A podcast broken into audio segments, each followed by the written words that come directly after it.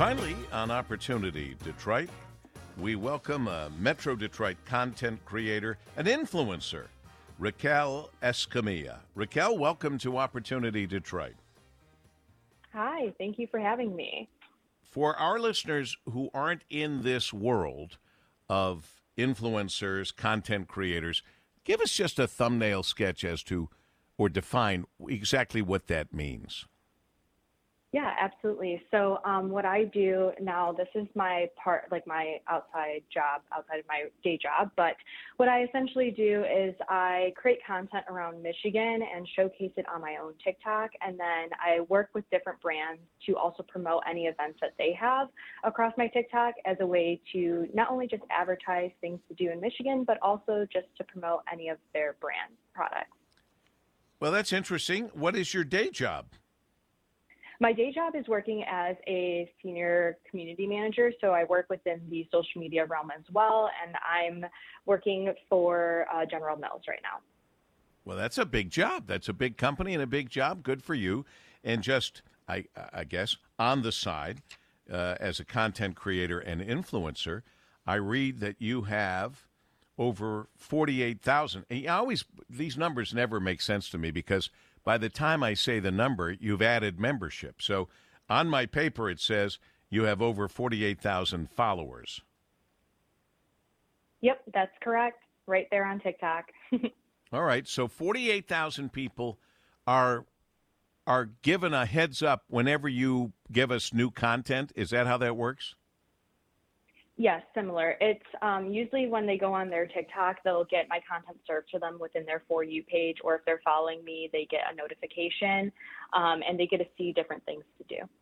So you feature on your page or pages, uh, Raquel, uh, uh, local businesses and restaurants. I'm told you've worked with brands like the Detroit Pistons, Pepsi, Blake's Cider Mill. Tell me, give me an idea and our listeners what you do for them. Yeah, absolutely. So usually it starts off with me having an email communication with somebody within their marketing department and we kind of talk about what their, you know, key performance indicators are. So kind of more so of like what do they want to get out of me promoting their brand? Um, for blake cider mill they really wanted people to come to their sunflower festival and just learn that it's much more than just going out to the fields and picking sunflowers that there's different vendors to go to and also just different you know music and food that you can get at that festival. So what i do is, is i work with their marketing department to go out there um, I shoot some content and just kind of showcase what the festival is as a whole. And then I edit that content and then post it to my own TikTok. And then from there, I am able to promote not only their brand, but also just showcase things to do in Michigan. And that's usually something that people really like to see. Um, sometimes that is a fun thing to do for people or they're looking for something to do on the weekends and they're not really sure and it just gives them better ideas of you know there's different things to do within the city or even just around them that are going on that they might not know about. So in the in the good old days, when someone would uh, buy a billboard or put a commercial on the radio or on television or even an ad, going back to an ad in the newspaper, the difference is when you say, I love it when you say this, Raquel, shoot the content. When you shoot the content, you're doing the same kind of advertising of a billboard, of a radio commercial, of a television ad, of a newspaper ad, but it's far more immediate and can be far more personal, and therefore, I think, uh, very, very effective. Yep, I completely agree with you. I think uh, with this new form of social media, there's more of inside glimpses into my life, but also just a more authentic way of portraying like a different event that might be happening. And I think with that, a lot of people feel more motivated to go to that event um, and they're like oh this person had fun so i think that i if i take my family like we would have the same amount of fun and this seems really cool i'm super interested in it so i think it becomes more it's a better way of promoting outside of just on a newspaper ad or a TV ad and stuff like that. So, how do, and I don't want to get too personal into your business, your private business, but how does one make money on TikTok? And it appears to me that there are millions and millions of people, other than me, making money on TikTok. Yeah, absolutely. So there's three different ways that you can make money on TikTok. Um, so one of the ways that you can make money is through sponsorships. So that's where people reach out to you and you can talk to them. Um, you know, by people I mean brands. Um, so for example, I worked with Pepsi to promote uh, Black Restaurant Week here in Detroit. And so I worked with Pepsi to not only showcase different restaurants, but also to promote the products that are in these restaurants, such as their Pepsi products. Um, so that's one way is sponsorship. Another way is a creator fund. So a lot of these social media platforms to get creators to, um, you know, have some sort of income or incentive to continue to produce content on their platforms.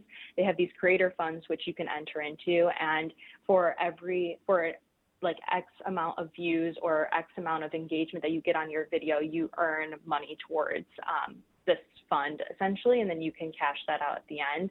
And then the last way that you can earn money is really by creating your own product. I don't have that right now, but you know, it might be something that I would think about in the future, but a lot of creators will create their own merchandise or they'll create their own day planners or you know, different courses that you can take. And that's really how, those are the really three big ways that creators make money off of, you know, online and social media. So, how many followers do you have to have where you start to realize you could actually make money? You have 48,000 plus. What's the beginning yeah. level? Is there a beginning level? I don't think that there is a beginning level. There's different um, there's definitely different price ranges depending on how many followers you have. Uh, I know that there that brands now are really looking for micro influencers, and those are people who have maybe under 10,000 followers, but they still have a very large engagement with their followers.